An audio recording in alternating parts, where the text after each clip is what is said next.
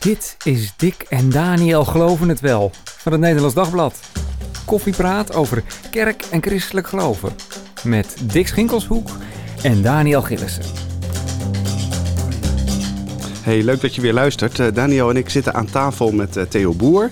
Theo Boer is hoogleraar ethiek aan de Protestantse Theologische Universiteit in Groningen. En we gaan in deze aflevering vooral praten over vaccinatieplicht. Is de nood door corona inmiddels zo hoog dat we naar dat draconische middel moeten grijpen? Daar gaan we het vooral over hebben. Maar eerst even de komende kerst. De Rooms-Katholieke bisschoppen die hebben deze week bekendgemaakt dat er helemaal geen kerstnachtmissen zullen zijn uh, dit jaar. Daarmee lopen ze vooruit op de regelgeving van het kabinet. Die maatregelen lopen nog helemaal niet tot aan, tot aan kerst. En ze hoeven het ook niet te doen, want uh, godsdienstvrijheid en zo, daar hebben we het in deze podcast al verschillende keren over gehad. Maar ze doen dat uit solidariteit met de rest van de samenleving. Uh, Theo, jij bent uh, lid van een protestantse gemeente. Zou de protestantse kerk haar gemeente ook zoiets moeten adviseren van jou? Nee, in tegendeel. Ik vind dat de Rooms-Katholieken hier echt roomser dan de paus zijn. Alsof dat vaccin na zes uur s s'avonds op extra actief gaat worden.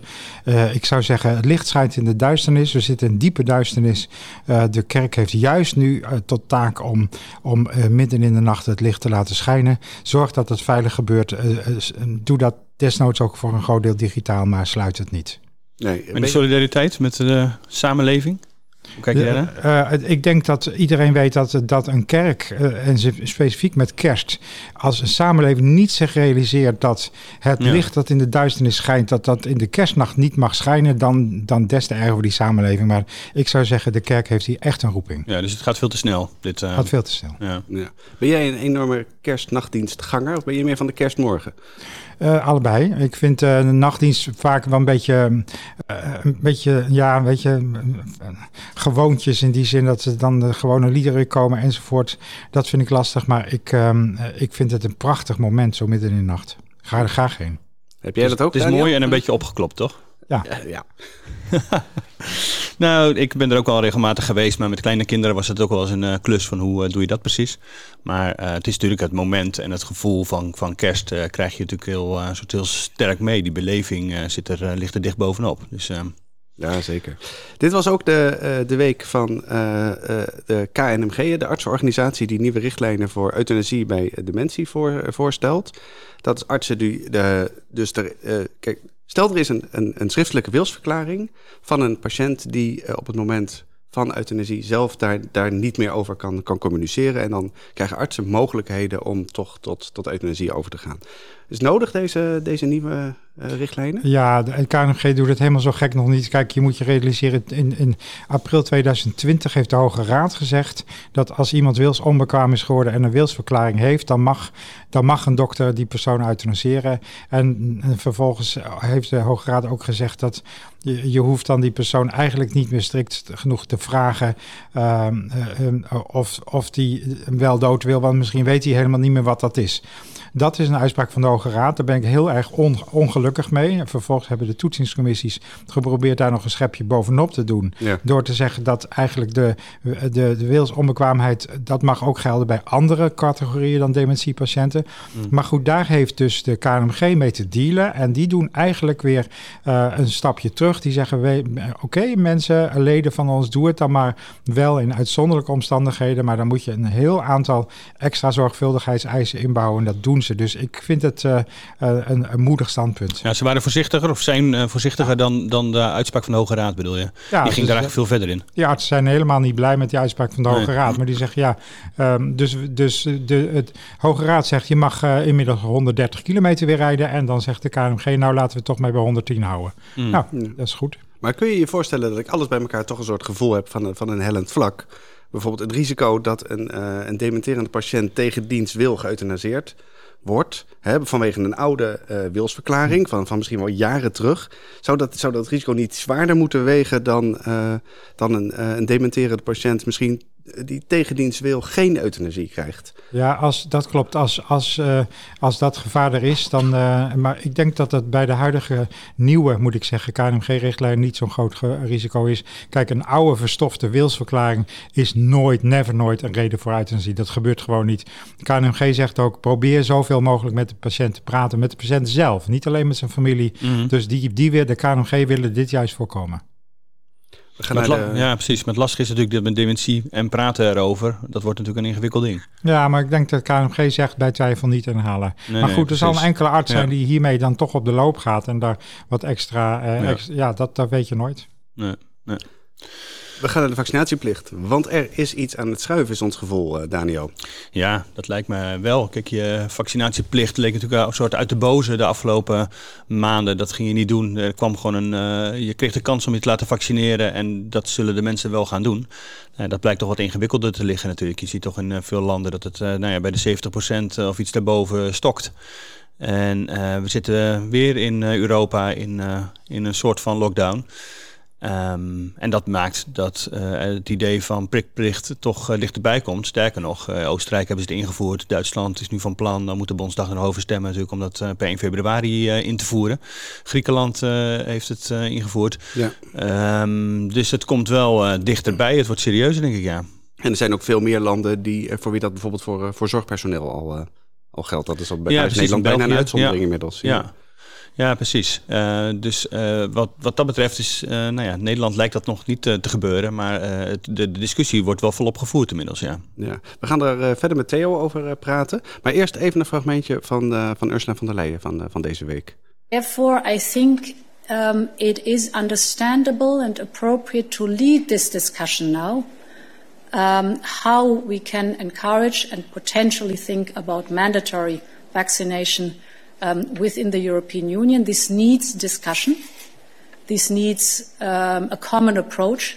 But it is a discussion that I think has to be led. Ja, Theo, hoe luister jij naar deze woorden? Deze mevrouw is de, zeg maar de, de, de president van de Europese Unie. Uh, en zij zegt, wij moeten hier met z'n allen over, uh, over discussiëren. Nou ja, kijk, ik kom bij een beetje een déjà vu als het gaat over bespreekbaarheid. Want het gaat hier over de bespreekbaarheid van ja. de vaccinatieplicht. We moeten het erover hebben. We moeten het erover hebben. Die bespreekbaarheid hebben we in Nederland op het terrein van euthanasie gehad. En bespreekbaarheid kan twee dingen betekenen. A, het kan betekenen we moeten er niet, niet over praten, maar de uitkomst is open. B kan het betekenen, bespreekbaar, het betekent het moet kunnen. Uh, en dat is altijd een beetje wisselend wat, wat ze er precies mee bedoelt. Maar wat ze dan vervolgens ook nog zegt, is dat we common approach, dus dat we een gezamenlijke aanpak moeten hebben, alsof dat in, ja. in vaccina, in, in, in COVID überhaupt mogelijk is. Totaal illusoir om een common approach te hebben. Dus ik zou zeggen, ze, sta, ze stapt haar boekje ver te buiten. Uh, en ik ben het er ook helemaal niet mee eens dat we dit moeten gaan bespreken. We moeten het juist niet bespreken. Maar goed, we doen dat nu. We moeten het niet wel. bespreken, zeg je? Nee, ja, niet bespreken in de zin van het moet bespreken bespreekbaar zijn. Uh, ik, helaas hebben we het er nu over, maar ik vind het wel uh, getuigen van een deplorabele staat van de discussie. Dat we nu inmiddels bij de huidige situatie, dus uh, de, de, de, is totaal geen sprake van ontwrichting van de samenleving door de pandemie. Waar komen we het straks over hebben.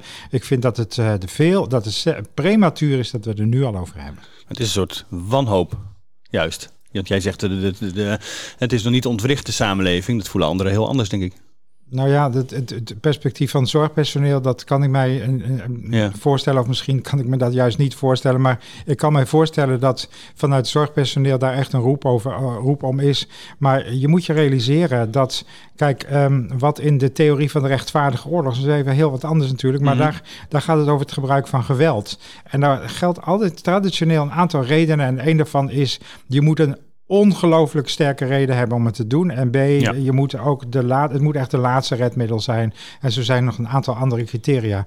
Nou, die eerste, die dwingende reden, die zie ik nog niet. In die zin mm -hmm. dat er uh, nog er is geen sprake van een ontwrichting van de samenleving. Er is een, uh, uh, er liggen een, een 500, 600 mensen op de intensive care en enkele duizenden in de ziekenhuizen. Dat is heel erg. En ik zou ook dringend mensen willen verzoeken om zich te laten vaccineren. Maar voor dat draconische uh, maatregel van de, de, de, prikplicht vind ik dat totaal nog geen aanleiding is. Ja, maar moet je er juist niet over praten voordat je inderdaad die, uh, die grens uh, nadert? Want juist op het moment dat dat er dan echt code zwart zou zijn, dan denk je, ja, dan is het ook te laat, hè? Ja, dat is waar. Dat, dat, is, dat, dat is een gok. Aan de andere kant, ik vermoed dat met, uh, met de huidige maatregelen... Ja. dat, dat wij de, de piek alweer hebben gehad. En het lijkt erop dat de cijfers in ieder geval... dat lijkt niet zo, maar die cijfers zijn aan het stabiliseren... en zouden met de huidige maatregelen al terug moeten gaan. Je moet je ook wat anders realiseren. En dat is dat, um, dat op enig moment... Dat heeft, daar heeft de jongen al een beetje op gepreludeerd. Op enig moment um, kan zo'n pandemie ook weer een beetje uitwoeden. In die zin dat bijvoorbeeld van de kinderen, van de kinderen onder de 11, onder de 12 jaar, sorry, Mm Er was in, uh, in juni was daar al, had daar 20 tot 30 procent had daar al COVID van gehad. Inmiddels, we weten de cijfers van de besmettingen bij die leeftijdsgroep zijn echt toren. Ja, zijn, heel zijn skyrocketing. En dat betekent dat we misschien wel moeten zeggen dat 50 tot 60 procent van die, van die uh, lagere school, van die basisschoolleerlingen het al hebben gehad. Dus er komt een moment waarop waarop zich een natuurlijke uh, uh, immuniteit heeft opgebouwd, ook bij de niet-gevaccineerden. Mm -hmm.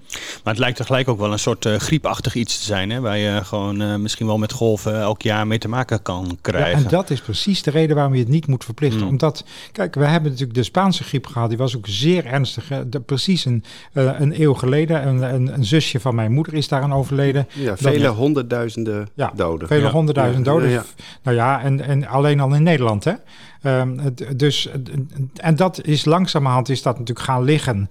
Uh, steeds minder heftige uitbraken zijn het geweest. Ik vermoed dat het bij COVID-19 ook zo is. We moeten ons instellen, hoe je het ook wendt of keert, je moet je instellen op voortgaande uh, nieuwe golven die dan steeds minder worden. Maar dat zal, dat zal tot in 2024 uh, uh, het geval zijn om en nabij, vermoed ik. Maar als dat is zoals je zegt, waarom is dat dan toch nu zo'n verleidelijke gedachte? En waarom begint iedereen er nu over? Nou, we hebben net dat rijtje van Daniel gehoord. Oostenrijk, Duitsland, Griekenland. Nou, hoe lang is dat rijtje verder nog dan? Nou ja, de Europese Unie, ja, de, commissie praat erover, dus dan gaat het in alle landen ja. spelen. Nee, dat is waar. Dat, dat de commissie, die commissie die, die maakt een soort self-fulfilling prophecy door het nu te agenderen. En nou praten wij er dus nu ook over. Ja, nee, ik, ik vermoed dat uh, Duitsland, Oostenrijk, wat die, wat die landen doen, ik snap het niet helemaal, eerlijk gezegd. Ik, hou, ik hou van beide landen zielsveel. Maar ik vind uh, nog los daarvan dat je andere landen in het kwaad niet moet volgen vind ik het ook zo dat Nederland een hele eigen traditie heeft over ja. uh, als het gaat over omgaan met heel diepe verschillen. En, en, en, en Duitsland en Oostenrijk hebben op dit uh, gebied toch een niet helemaal vlekkeloze reputatie. En ik zou zeggen. Nee, maar daarom zijn ze misschien juist wel ontzettend behoedzaam op dit soort punten. Nou, nee, ik bedoel eigenlijk dat, dat ik vraag me af of, of Duitsland wel zo goed met, met diepe verschillen kan omgaan. En, en, en, oh ja. en, en, dat kan Nederland beter. Wij zijn altijd een vlucht, een toevluchtsoord geweest voor vluchtelingen van wat voor soort dan ook. Of het Joden waren of hugenoten. Um, en, en wat dat betreft, uh, um, Rooms-Katholieke protestant hebben diepe verschillen van elkaar geaccepteerd. We hebben in de jaren zeventig natuurlijk hele intense discussies gehad over een prik prikplicht uh, in verband met, uh, met kinderziektes, met ja. name polio. polio ja. En dat is met een sisser afgelopen omdat we hebben gezegd, ja, we moeten proberen mensen om inhoudelijke redenen te overtuigen. En het probleem is natuurlijk, op het moment dat je een plicht instelt, hè, dan is dat het einde van de discussie. Dan gaan een heel aantal mensen zich natuurlijk wel laten vaccineren, maar daarmee heb je de unieke kans laten lopen om mensen inhoudelijk te overtuigen. En je hebt de unieke kans laten lopen om te laten zien: wij respecteren jou als jij anders over dingen denkt. Ja. Op, welke, op welke manier kun je nu nog de mensen overtuigen? Wat moet er nu nog gebeuren eigenlijk? Nou, het probleem is dat, dat we misschien niet altijd weten wat er moet gebeuren. Alsof ik nu als, als ja. eenvoudige ethicus zou weten wat er moet gebeuren. Dus ik heb ook alle respect voor mensen die, die soms beslissingen nemen die een beetje uh, wankel zijn en die het niet precies. Niemand weet het precies. Nee. We hebben nog nooit een generale repetitie uh, omgaan met pandemieën gehad. Dus ik weet niet wat er zou moeten gebeuren. Alleen als ik nu op de signalen let, dan zie ik eigenlijk uh, dat, er, dat de zorg ernstig in de problemen is. Maar voor de rest de samenleving, wij, wij modderen ons er doorheen en het komt wel weer goed, denk ik. Ja. In Griekenland zie je dat die, uh, krijg je de, de ongevaccineerde 60-plusser. Die krijgt een uh, maandelijkse boete, we zeggen, van 100 euro. Dat wordt gewoon automatisch geïnd. En dat gaat dan naar een zorgfonds ter ondersteuning van de zorg. Is dat een manier waarop je toch een soort solidariteit krijgt? De een laat zich prikken, de ander betaalt er gewoon voor. Ja, daar heb ik ook wel eens over zitten nadenken. Dat ik denk wel dat je zou moeten realiseren dat, dat, dat je voor je principes ook wel eens een keer zou mogen betalen. Dat is Ja. dus. Dat is wat anders dan. eh, Ja, dat is er anders dan een prik prik gezet ligt, wordt. waarbij Ja, je dus echt ook een boete kunt krijgen. Maar dat, ja, je kunt, kijk, een van de dingen, maar dat is eigenlijk niet bespreekbaar, maar een van de dingen die je zou kunnen overwegen is dat als iemand die zich bewust niet heeft laten vaccineren, maar dat het wel had kunnen doen, eh, en vervolgens op een ziekenhuis terechtkomt of op een intensive care, dat hij een torenhoog eigen risico krijgt. Maar goed, dat, is, ja, dat wil ik niet voorstellen. Alleen, ik kan me wel voorstellen dat je zegt, hoor eens, als je principes hebt, dat is altijd zo geweest in Nederland, als je principes hebt, mag het je wel wat kosten. Ja, We respecteren dat, maar het mag je wel wat kosten. ja. Maar, Ja. eh, maar hoeveel, eh, hoeveel extra drang, want dan hebben we het over drang. Want je wordt niet, eh, er komt niemand met een spuit langs bij jou thuis. Alleen je krijgt bijvoorbeeld een rekening. Hoe, eh, hoe, hoe kijk je daar als ethicus naar? Hoe, hoeveel, hoeveel drang is dan eh, toegestaan? Is, eh, 3G, eh, eh, 2G?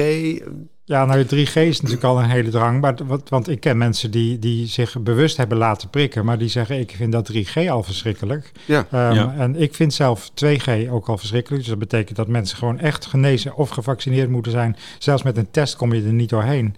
Ehm, ja, ik, ik weet het allemaal niet. Ik vind het. eh, kijk, laten we even aan de basis beginnen van waarom we nu in deze situatie terecht zijn gekomen. Dat is dat wij met z'n allen heel onvoorzichtig zijn geworden.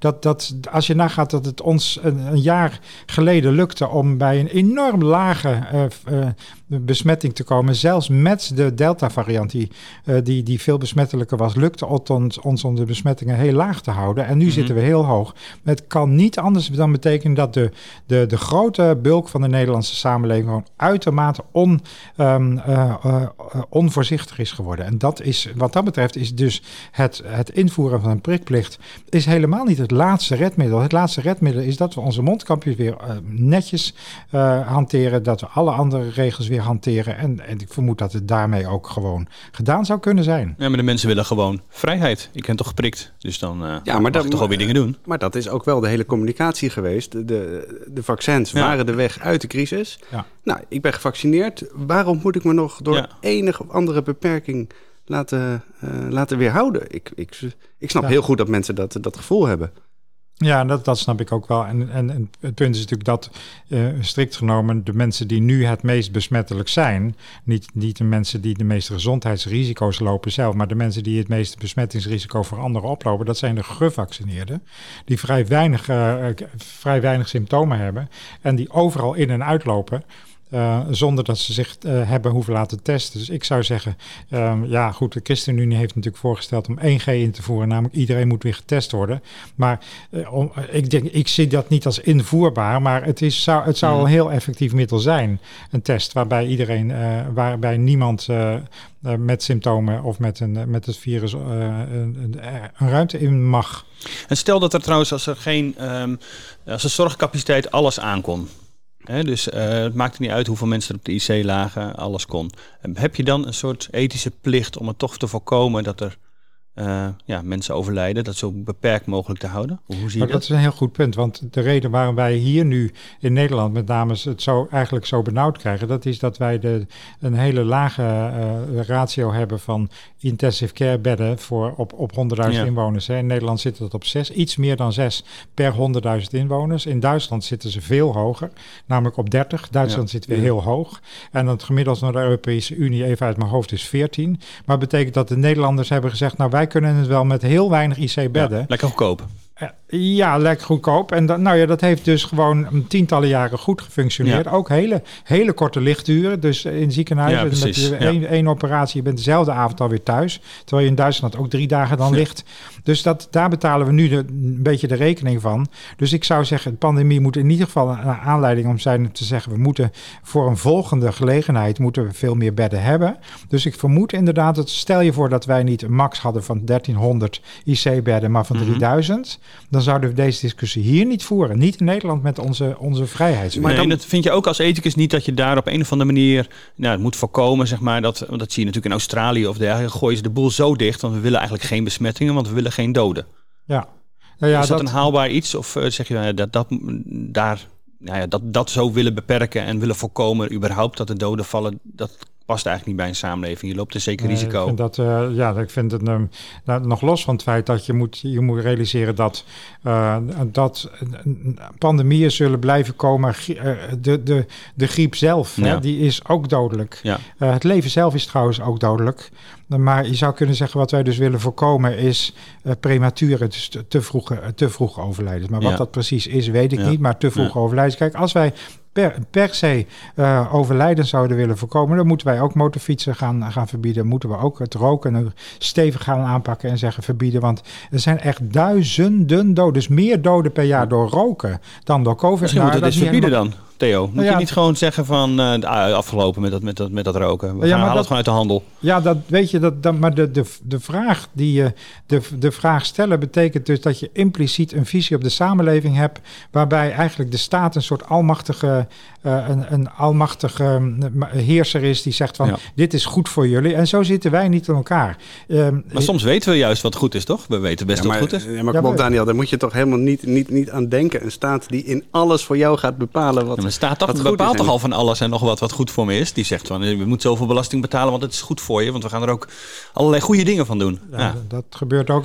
Ik vind het dus echt alarmerend dat uitgerekend onder D66, want die zie ik echt wel als een spin in dit hele web. Mm. Met alle respect, maar de VVD is op dit punt echt veel liberaler. Maar eh, dat de D66-hoofd heeft zien in- ingevoerd te krijgen dat wij met z'n allen worden geacht om donor te zijn, van, hè, van eh, orgaandonor te zijn. Tenzij we nee hebben gezegd. Dus daar, zit het, daar is de bewijslast omgekeerd. Ja. Eh, ik, ik zou zeggen, een, een samenleving is buitengewoon belangrijk. En ik heb de samenleving lief. Het is ontzettend leuk om deel te zijn van de samenleving. Maar het komt van onderop. Het gaat van het individu uit, via, van het individu uit via kleinere gemeenschappen als gezinnen, families, eh, kerken, verenigingen. Gaat het naar boven en het is niet top-down. Ik heb ooit in de DDR gewoond. En daar weet Dick Schinkelzoek ook alles af eh, vanaf. Want die promoveert op een, eh, een prachtig onderwerp in dat... eh, Dick, daar gaan we nog hè? eens over praten. Hè? Ja, nee, maar dat is echt een over praten. prachtig onderwerp en daar is hij bijna mee klaar. Maar eh, ik heb in de DDR gewoond en ik heb gezien wat het betekent dat de staat van bovenaf weet wat goed is voor zijn Ja. burgers. Ja, dat En kan totaal uit de hand lopen. Dat is al bezig uit de hand te lopen.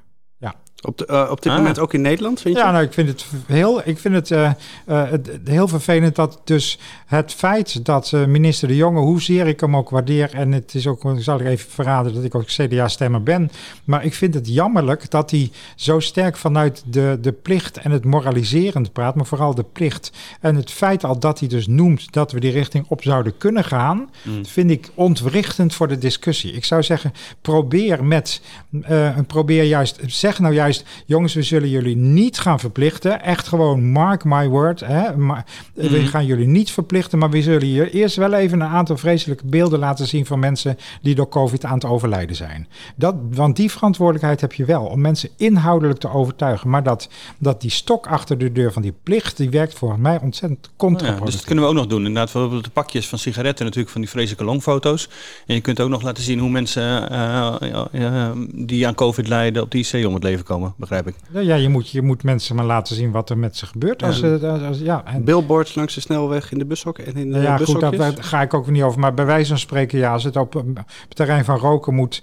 Maar, maar goed, die, die kans die hebben we dus eigenlijk, ver- die, die kans is verkeken met dat we een prikplicht invoeren. Ja. Eh, jij zei net al even eh, dat, je, dat je ziet dat de discussie in Nederland ook, nou, de- daar een soort openheid voor die prikplicht eh, aan het ontstaan is. Laten we even luisteren naar wat eh eh, Rutte en de jongen daarover zeiden. Nee, vaccinatie wordt niet verplicht. Nou, het kabinet is eh, geen voorstander van een vaccinatieplicht. We vinden dat niet passend. Je weet het nooit. Je kunt dat niet eh, categorisch gegarandeerd zeggen. Het zal nooit gebeuren, omdat het virus zo onvoorspelbaar is. Ja, met dank aan de collega's van eh, Dit is de Dag eh, van de EO... die dit eh, voor ons hebben samengesteld in, hun, in hun radioprogramma. Dus dat hebben we graag even laten horen. Bedankt collega's. Ja, je ziet, het gaat om. Je voelt, je voelt het schuiven. Ja, we worden met z'n allen een beetje eh, COVID-moe. En dan, ga je in een kat in de nauw maakt rare sprongen. Maar nogmaals, ik denk dat de, de, de feitelijke aanleiding voor eh, dus, dus eh, de totale ontwrichting van de maatschappij, die is, die is gewoon niet, niet te voorzien. Dus ik vind het jammer. Ik vind het ook jammer dat, dat Rutte, maar met name de jongen, dus toch ook wel aan het omdraaien, bijdraaien zijn. Waarom is dat jammer? Omdat je daarmee in feite een, een stukje vertrouwen verliest in, in de overheid overheid die zich aan zijn woord houdt. Ja, dat is Ehm, net wel een lastige natuurlijk. Hè. De, de jongen heeft ook in een interview in het Nederlands Dagblad duidelijk gezegd van prikplicht, dat moeten we niet doen. En tegelijk zie je het ergens gebeuren. Hij zei nee, de- de- deze fragmenten ook nog wel niet. En Rutte zegt, je moet het niet uitsluiten. Dus nou ja, als je weet dat er niet, iets niet uitgesloten wordt, dan weet je dat het er ook eh, dikke Ja, kans nee, is dat, het eraan komt Dat natuurlijk. is het punt. En de, de geloofwaardigheid staat hiermee op het spel. Van- Ja. En dat vind ik hier serieus. Kijk, om maar even een- nog een christelijk argument bij te, te, te, te voegen. In Psalm eh, 15, meen ik, staat er op een, de ene, ene psalm staat... heeft iemand tot zijn schade gezworen, de, de rechtvaardige heeft hij tot zijn schade gezworen, hij herroept niet. Dus op een gegeven moment Ja, kun je ook zeggen, precies. ja, sorry, ik heb het beloofd en dan hou ik me daaraan. Want jullie kunnen mij aan mijn woord houden. Eh, en de, het punt is, als, je dus dit, als dit gebeurt, dan zeg je ja, oké, wat is dan de volgende belofte die wordt ge- Ja. geschonden? Nou ja, dat hebben natuurlijk mensen die zich niet hebben laten vaccineren. Die zeggen dat al. Hè. Er is al steeds allerlei dingen gezegd van we- je wordt niet uitgesloten, maar uiteindelijk gebeurt dat wel enzovoort. Dus ze Er hebben komt het geen gevoel, vaccinatiepaspoort. Precies, ze hebben het Nee, gevoel van het schuift 3G. toch al, het schuift toch al op. Eh, moet je misschien als overheid ook niet te veel beloven in zo'n onduidelijke situatie als zo'n pandemie. Dat je denkt, ja gut, we kunnen wel van alles roepen wat we niet zullen gaan doen. Maar ja, we hebben, eh, we hebben ook nooit gedacht dat we de eh, samenleving zo op slot zouden gooien als we nu hebben gedaan. Nee, nee, zo is het. Ja. Ehm, eh, we, eh, we, hebben het nu, we praten nu nog in vrij algemene termen, hè, over eh, vrij algemene ethische termen, ook over, eh, over, deze, eh, wat is het, over de prikplicht.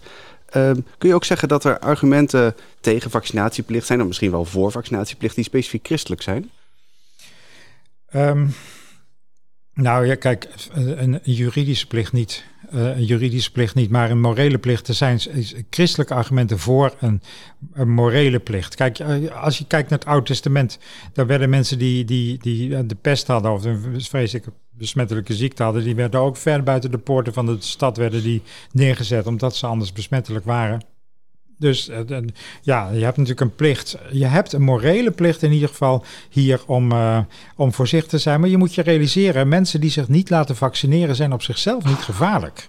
Ze, ze, mensen, het, de, degene die gevaarlijk zijn, zijn de mensen die besmet zijn en zich niet laten testen. Of mensen die, die onvoorzichtig zijn. Dat zijn de gevaarlijken. Ja. Dus die zijn- morele plicht ligt bij ons allemaal om, die, om voorzichtig te zijn, zodat je Ja, inderdaad nee, anderen niet en in gevaar juridische brengt. plicht ook. Ja. Om de, de, de juridische plicht om voorzichtig te zijn. Dus de mondkapjes, eh, de afstand houden, dat is juridische plicht. En daar ben ik ook helemaal voor. We lopen ook allemaal in de trein met mondkapjes voor. Dat vind ik verschrikkelijk. Maar daar, daar is geen haar op mijn hoofd. En niet zoveel haar trouwens meer over.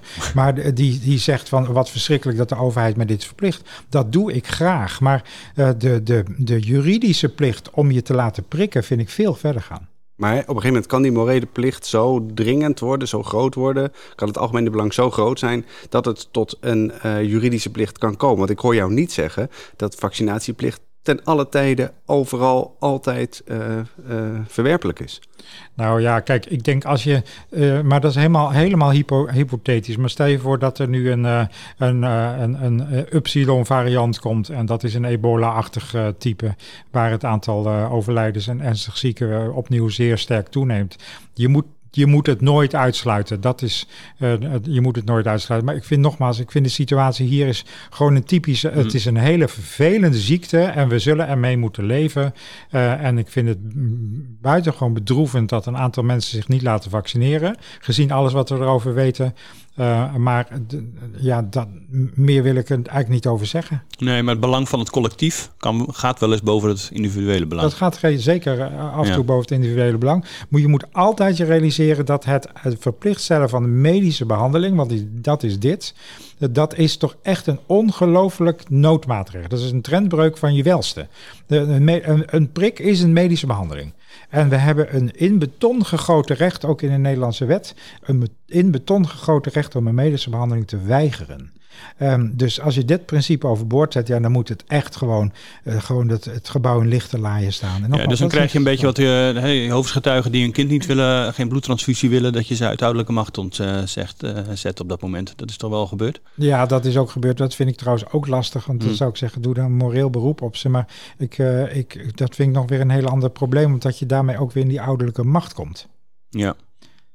Maar die, eh, maar die integriteit van het lichaam, dat mijn lichaam van mij is en dat ik daar, nou ja, misschien dat ik daar tegenover God, uh, uh, wat is het, uh, verantwoording over moet afleggen wat ik, wat ik met dat lichaam doe.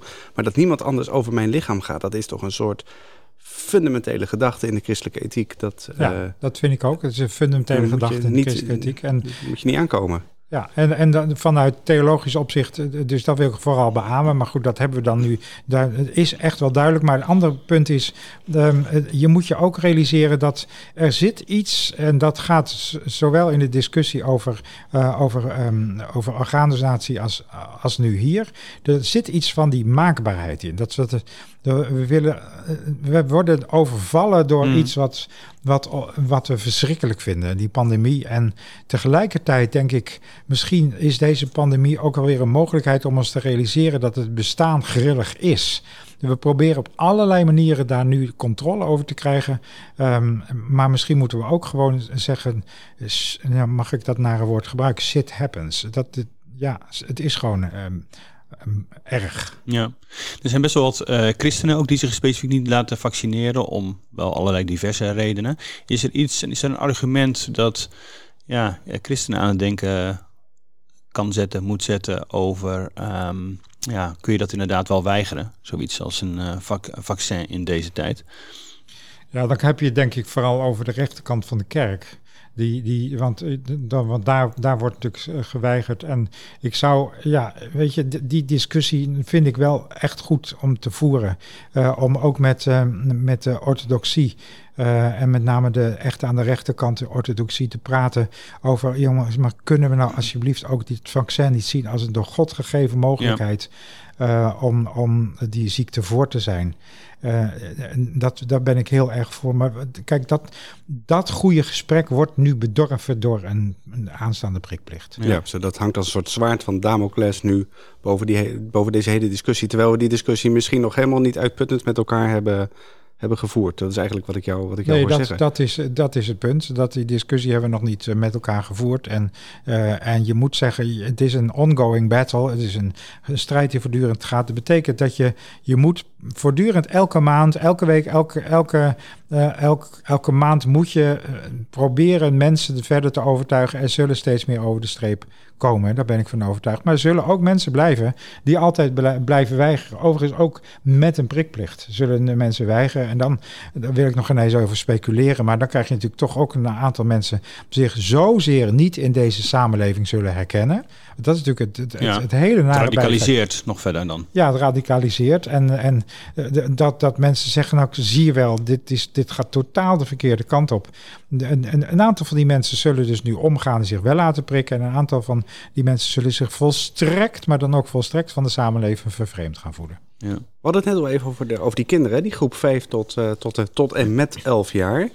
Ehm, nou, de kans is vrij groot dat we die gaan prikken, volgens mij. Ik weet niet hoe jij daarnaar kijkt. Is dat een goed, eh, zou dat goed zijn dat we dat gewoon nou, gaan, daar is gaan de Gezondheidsraad nu over aan het nadenken. En, en het zit er dik in dat de Gezondheidsraad ehm, ehm, eh, st- straks in ieder geval de, de risicogroep van 5 tot 11 zal adviseren om te gaan prikken. Maar ze zijn er nog over gaan nadenken of dat dan ook bij de niet sorry, bij de gezonde 5 tot 11-jarigen zou moeten. Het punt is namelijk dat deze groep eigenlijk eh, uitstekend in staat blijkt om deze pandemie op eigen kracht te doorstaan. Ja. Dus Wat anders is dan bij de kinderziektes natuurlijk, waar ze het Ja, inderdaad...